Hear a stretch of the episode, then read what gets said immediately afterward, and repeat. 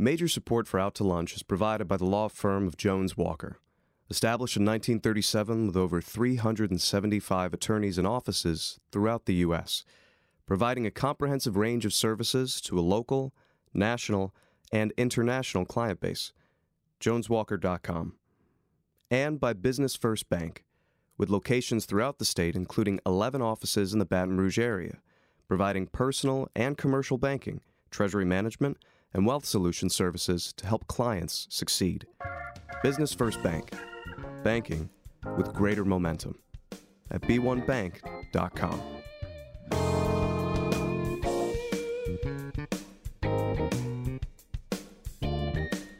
From Mansur's on the Boulevard, we're out to lunch with Stephanie Riegel. Stephanie Riegel is a broadcaster and editor of Baton Rouge Business Report. It's business Baton Rouge style. Hi, I'm Stephanie Riegel. Welcome to Out to Lunch. Louisiana is dripping with unique culture and history, but packaging up the images, icons, and natural resources that come from our land and its landscapes, bottling them and selling them, well, that takes a special kind of talent. Casey Delmont Johnson is the designer director of Roux Brands, a nine year old wholesaler of home decor gifts and dinnerware. Roux Brands is based in Port Allen and incorporates in its products a Southern theme that tells the story and the history of the Deep South. Roux Brands started out as a small retailer back in 2006 and over the years has evolved into a wholesaler that now supplies more than a thousand stores throughout the Southeast. Casey is the creative force behind the brand. He is a native of Walker and a graduate of LSU who has experience in the film industry, in marketing, and with numerous style related periodicals. Casey, it's a pleasure to have you on Out to Lunch. Thanks, Thanks for it's joining a beautiful us. day to be here. Elizabeth Holloway is a beekeeper and the owner of Bocage Bee and Honey, a homegrown brand that has earned rave reviews in culinary circles around the state. Making honey, which Elizabeth does from a facility on Drusilla Avenue in Baton Rouge, is actually her second career. She had a successful 40 year career in opera and theater and fell into the honey business quite by chance in the early 2000s. More than 15 years later, Bocage Bee and Honey now produces as many as 20 different varietals of honey, as well as a line of beeswax candles and soaps. Elizabeth, can't wait to hear your story. Thanks for being here today. Thank you. Well, Casey Johnson, let's start with you. Really cool, a wholesaler of Southern accessories, Southern style accessories, based in Port Allen. How did this come about? Well, it really started with our namesake, Roux. Um, it, it wasn't my brainchild, but David, the the family, uh, the owner of the of the business, he, he decided upon Roux Brands, and it all began with gumbo. And it's sort of like everything here starts with a roux, like a gumbo. We had an award-winning, best-selling product, the Gumbo Bowl, and it just really launched us. So, from there, you've gone from a, a retailer to a wholesaler. Now Absolutely. you I, you only sell to stores or primarily to stores. That's correct. And you have a whole line of Southern style accessories, dinnerware, pretty things for the house. When I realized that story was what led design or narrative in so many uh, you know senses of the word, uh, that's when I really took off and I just started creating products. Uh, you know, uh, with every narrative that I could come up with: fleur de lis, marshlands, um, gumbo, etouffee, jambalaya, and and it just there are so many unique facets of our culture that this it makes this job so easy. So you design everything now that Roux Brands sells. Uh, that's correct. I mean, I would say about 95%, but I have a really good support staff, and they, you would be surprised where some of the ideas come from. And so I'm, I'm just always putting that polishing touch on whoever's idea. How much fun! And then once you design something, say pretty cheese knives or a pretty plate, where do you all have them manufactured?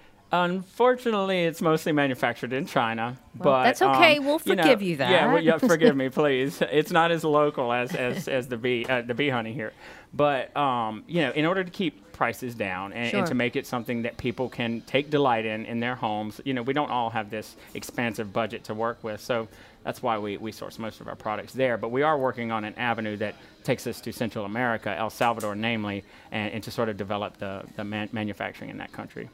Very good. And then you sell to other to retailers primarily. Yeah, that's correct. Uh, we're, we're working on a. Uh, we have an expansive list of retailers in the southeast, and we have a few big boxes that we're working on now. Wonderful story. All right, we're going to circle back with you. But Elizabeth, tell us about Bocage Bee and Honey and how someone who was on Broadway became a beekeeper in South Louisiana. I came home when my parents needed me and uh, some bees settled in a column on the plantation where I, I grew up, and we left them alone. And then um, there was a wedding, and I realized I had to get them out of the column. so we opened the column and put them into a beehive, and that was the first one. And then uh, our plantation was expropriated by a railroad for a switching yard. So eventually I had to get off. My mother died, my father died, my partner was dying. And I moved into Baton Rouge and I brought the bees with me. By that time, I had four hives. And I joined the local bee club, which is called Capital Area Bee Association. And it started to grow. How much And uh, we now have bees in four or five parishes. We had a, a large shop on Drusilla, which I've recently closed down to a showroom. Instead of two warehouses and a, another workspace, I'm in one big warehouse and a showroom, which is much easier, uh, particularly as I get older. And I'm very old at this point. no. I'm going to be 80 in August. Well, you- so you would um, never know. I'm No, still wouldn't. trucking. We, um, we're the only beekeepers who do varietal honey in the area. That is, So what does that mean? That means we keep each location separate from every other location because different things grow in different places. Therefore, each honey has a different flavor Because of the flowers. because of the flowers. Not the bees per se, but the, the, flowers. Eat. It's what Okay. the bees eat. And people get wedded to a particular location. For instance, we have one in West Baton Rouge that we call, and we name each one of them. We have Old Bridge, Mm-hmm. which is our biggest seller. One year we had a wild honey flavored one. We've not had it since. It was kind of an accident. we have one woman who comes in every year and asks for the cherry honey and literally has cried when we don't have it. Oh no. Now we've found another location where there are a lot of wild honey cherry trees. So we're got our fingers crossed. We may have cherry honey again. But each location has a different name. And uh, I'm a sugarcane farmer's daughter in the first place. So I have a connection with each sugarcane plantation. So we have a lot of bees on different plantations, and we do come up with a cane flavored honey, which restaurants in particular like. My, we do retail, a certain amount of retail. However, most of our customers are white tablecloth restaurants. Really? Commanders is my oldest and biggest customer. Commander's Palace in New Orleans. Yes. Fantastic. Um, and the restaurants love the cane flavored honey. We also produce not just honey, but we make beeswax candles, mm-hmm. we make soap. This morning I was making baby lotion, How much fun. which we call creme bébé pour le derrière. Oh, I love that. Your accent's well, very pretty. because I said that somebody's butt paste was too vulgar, way too vulgar. So we came up with creme bébé pour le derrière. Then so many older women wanted it and loved it that we have the same product, different name, different scent, which we call creme gentille.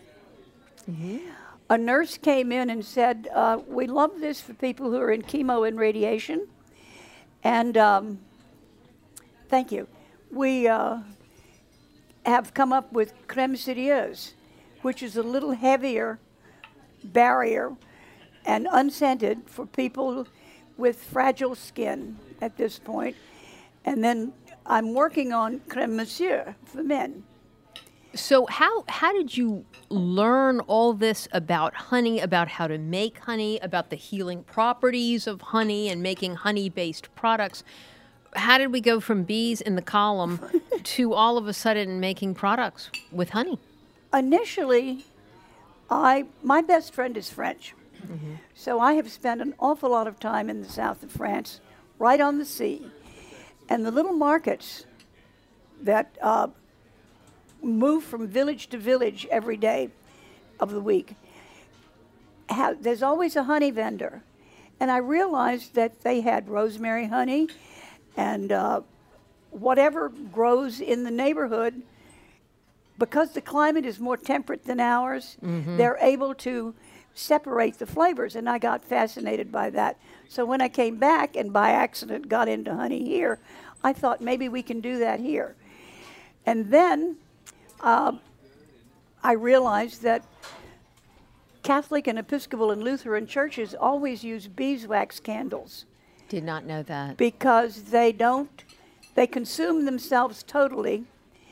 And when they drip on the altar linens, it can be removed easily, and usually it doesn't drip very much, as opposed to petroleum based candles. So we started making beeswax candles, and then we got into decorative candles.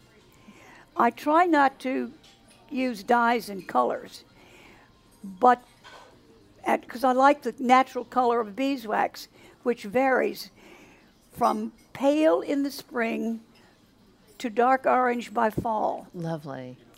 So you get a whole range of color, but people want colors. And and that that reminds me. I mean, Casey, when we talk about what people want, you mentioned the the narrative and the story that is so important in in selling products, designing products, and selling products. And it, it's sort of like the honey. I mean, both of you will have a very distinct brand, and the story is is a part of it. Uh, Tell me about the branding and, and the role that plays in getting your product out there. I think it's pretty much everything. Uh, You know, the old saying, presentation is uh, 100% of, of product in so many ways, uh, depending upon your quality standards or, or whatnot. But yeah, uh, the Roux brand is something that I've worked on very hard because even in just the letters, uh, the word Roux is just by nature a beautiful word. is I a mean, beautiful word, It's, yeah. it's and, and when you see the R, the O, the U, and the X together, it made branding pretty easy because it's just got this classic, nearly monogrammatic look that's just totally beautiful. And um, so it made it easy, but we added, and I added collection. Uh, and about my second year at Roux Brands, and that's when it really started to get fun because then we have lines like Roux Traveler, which is a, a line for bags and scarves, Roux Beaumonds, which is crown platters and plates. You know, sort of, and so it really gets fun for me, especially we have Roux Kitchen for Roux spoons, and it just goes on and on. And and do people know the Roux brand now?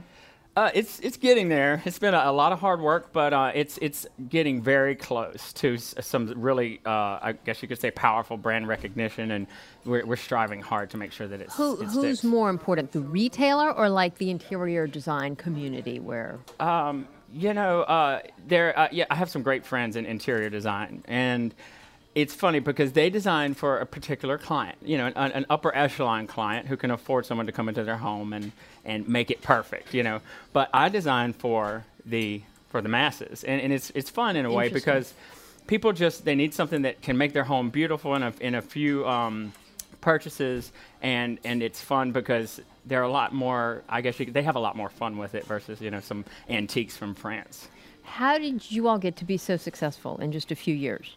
Was- um, when you came on board? Yeah well I, you know i hate to take all the credit but it's the company set dormant it was originally started by angela fluker carville mm-hmm. surname and she was david's wife and she Okay. passed away so it sat dormant for a few years and then by chance i just heard of the job and and it, and it was all uphill from there Perfect. You're listening to Out to Lunch. I'm Stephanie Riegel. We're talking to Casey Johnson of Roux Brands and Elizabeth Holloway of Bocage Bee and Honey. Elizabeth, is it the Southern theme? I mean, do you see that and feel that in it's the more product? the French and is that theme one? for me than the Southern theme. absolutely Okay. Uh, we're Louisiana, hence my name is bocage, which is a, a French word, hence creme bébé. Uh, we're Louisiana. that's fun I try to do Louisiana rather than South. I like that. Since you opened um, in 2008, I believe, and began selling Roughly. your honey roughly, uh, I, I notice, and maybe um, it's my ignorance, but at the farmers markets and in the local markets, I've seen several other local honeys. Are they copying you, or is homegrown honey just a big thing now? Homegrown honey is the hottest product going. is it?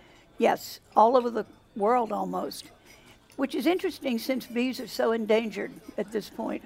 They are um, our primary pollinator. They're the most, most efficient pollinator. Uh, well, there are many pollinators, birds, other kinds of bees and insects. However, the honeybee is more efficient. And it's, uh, I don't know what we're going to do if we lose them. And, we're losing them rapidly.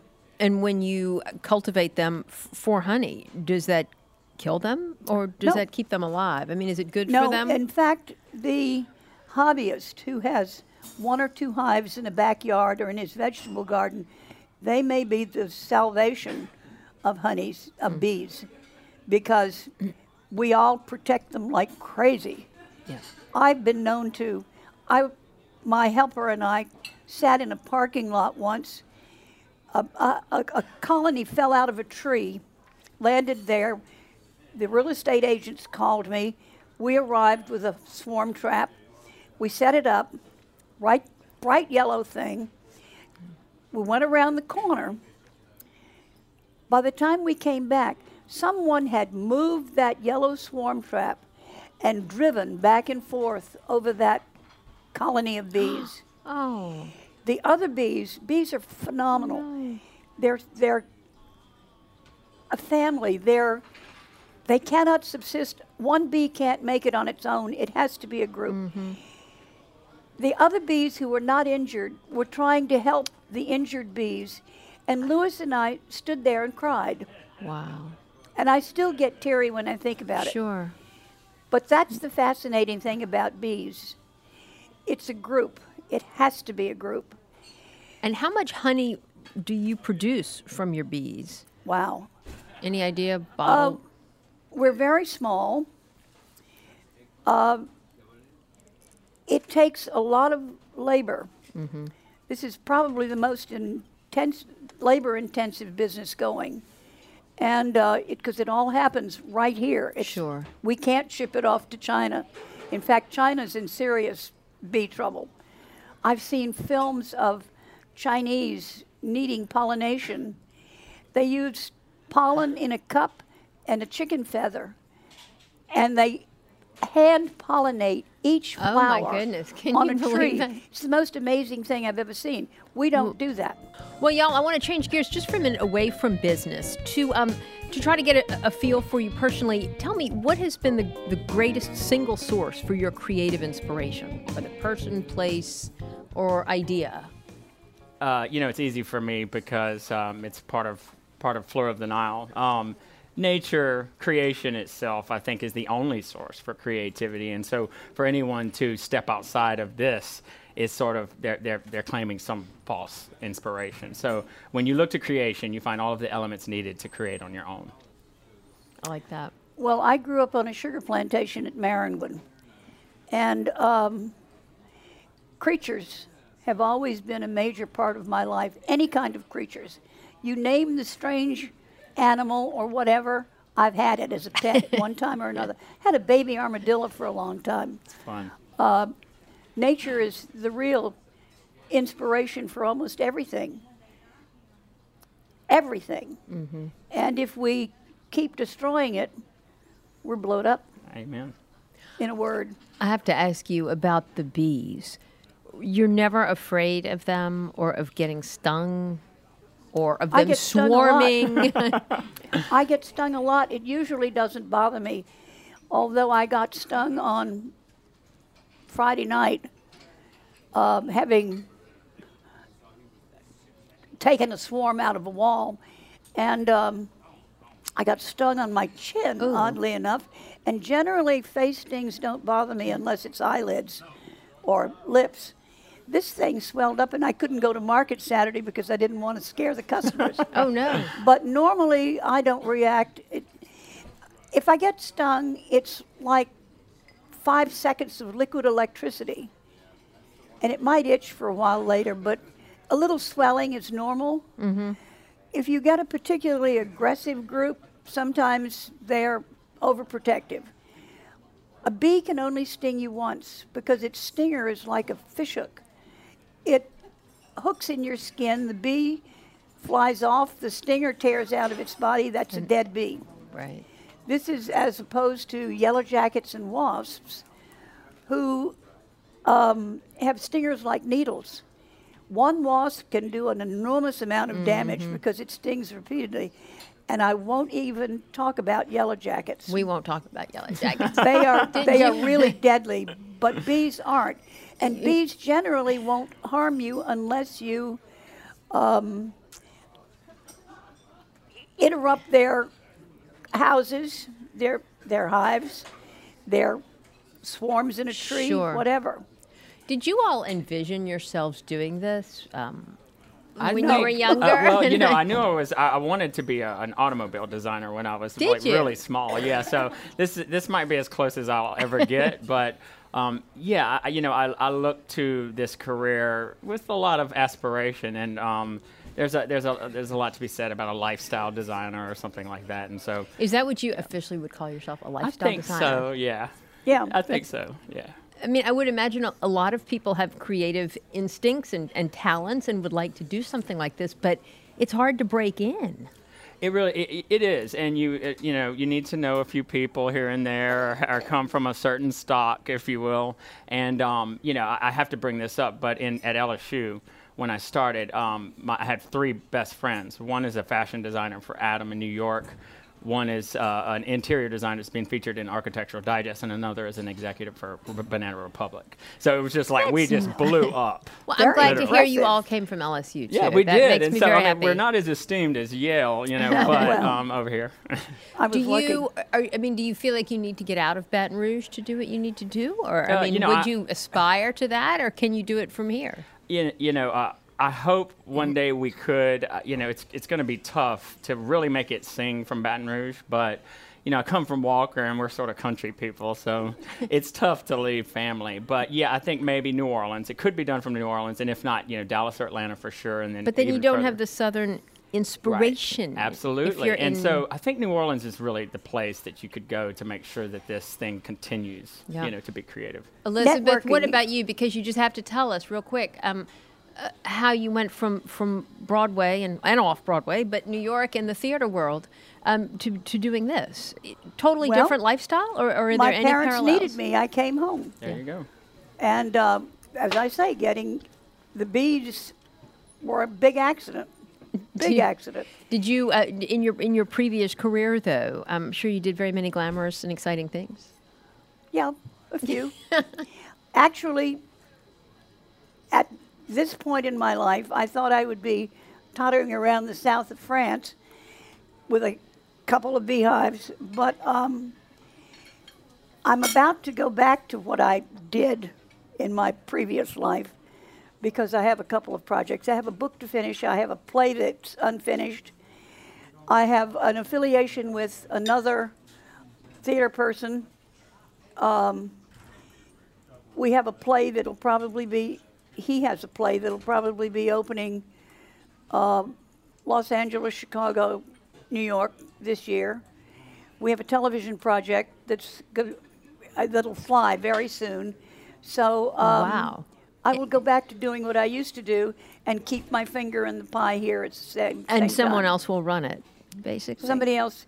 I have a partner Okay. who was uh, used to be a chef, and I have two employees. But labor is the real trick in beekeeping because it's the most unpleasant time of year. You're out there in a, a veil and a suit, and it's hot, and I will two hours, and then everybody has to break and go away and cool down, and then we can go at it again. Sure. But it's, um, you know, it's a, it's a tough labor thing. Yeah. And most people are terrified of bees. Right. We mentioned Baton Rouge. What is this a good market for, for what you do, and what could the, the business community do here to make it better? Well, Baton Rouge is tough on a number of levels. However, because honey is so hot now, it's uh, if I don't turn up at the farmers market, I get phone calls. I'm sure you do. Casey, what is your what is your long term plan? Uh, well, you know, I have a few books uh, in me somewhere, but I think that, that that'll happen a little, a few years later, a few decades later. But uh, you know, I really hope that this becomes something a lot larger, and that when we open ourselves into private labels for big box retailers, that I might be able to sort of put a signature on something. Is that the goal? I think that's the goal. Yeah, I mean, you know, I don't have the Ralph Lauren aspiration, but you know, Isaac Mizrahi, he's kind of a fun person, and so I, I'm kind of claim the B minus list of designers, and so I, I would be really happy with that. But um, yeah, I, I'm I, that's I think that's where I'm going. Excellent. I hope Well, so. I think in Baton Rouge, one, one of the things that's easier is networking, and networking in our both of our businesses mm-hmm. is crucial. Mm-hmm. It's key. It is, and you mentioned something about you know what could Baton Rouge do better, and I've been an active member of Forum 35, and I think we should just always plug you know the organization Great whenever it's possible. Now, in the past few years with Roux Brands, I haven't been able to be so active, and I'm almost 35, so I'll be out of it pretty soon. But you know, there really there are a lot of great creatives that are trying to push this thing into real development. You know, downtown Baton Rouge. I remember when the downtown development district was just planning what they have established downtown now, and so uh, you know, I think it's continued pressure on our legislative uh, officials and our mayor and our city council to to place the arts as some of the highest, uh, you know, uh, principles that, Yeah. that we hold our city accountable for. And and you know, I go into New Orleans a lot, and I associate with some artists there, you know, creatives, and, and that helps me sort of get the inspiration that I need in some ways. But um, but there are a lot of like Creative Alliance of New Orleans, or you know, and these people are doing real work on the ground, finding emerging artists, and they're promoting these people well beyond the status quo. And I think that's what we need here. So important. The networking and the synergies, and, and that's really what builds it up. Well, Casey Johnson and Elizabeth Holloway, you, you both are, are wonderful guests, so inspirational, and you clearly have an appreciation for our unique culture and have figured out how to turn it into a business and share it with others. So thanks for sharing your stories with us today on Out to Lunch. Thank All right, you. Thank you.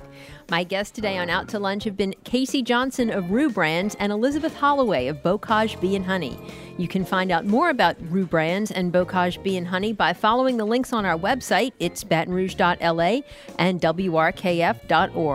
Today's show was recorded live over lunch at Mansur's on the Boulevard in Baton Rouge. Mansur's is open for lunch daily from 11 to 2, for dinner nightly, and for brunch on Saturdays and Sundays.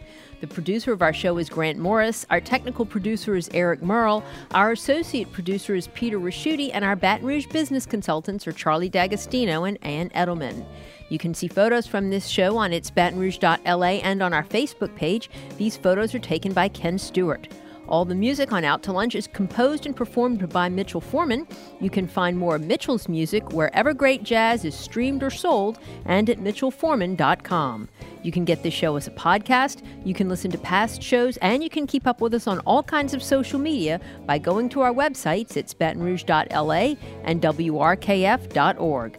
Out to Lunch is a production of INO Broadcasting for its Baton Rouge.la and WRKF 89.3 FM. I'm Stephanie Riegel. Thanks for joining me. I look forward to meeting you again next week around the table here at Mansur's for more business Baton Rouge style on Out to Lunch. Major support for Out to Lunch is provided by the law firm of Jones Walker. Established in 1937 with over 375 attorneys and offices throughout the U.S., providing a comprehensive range of services to a local, national, and international client base. JonesWalker.com.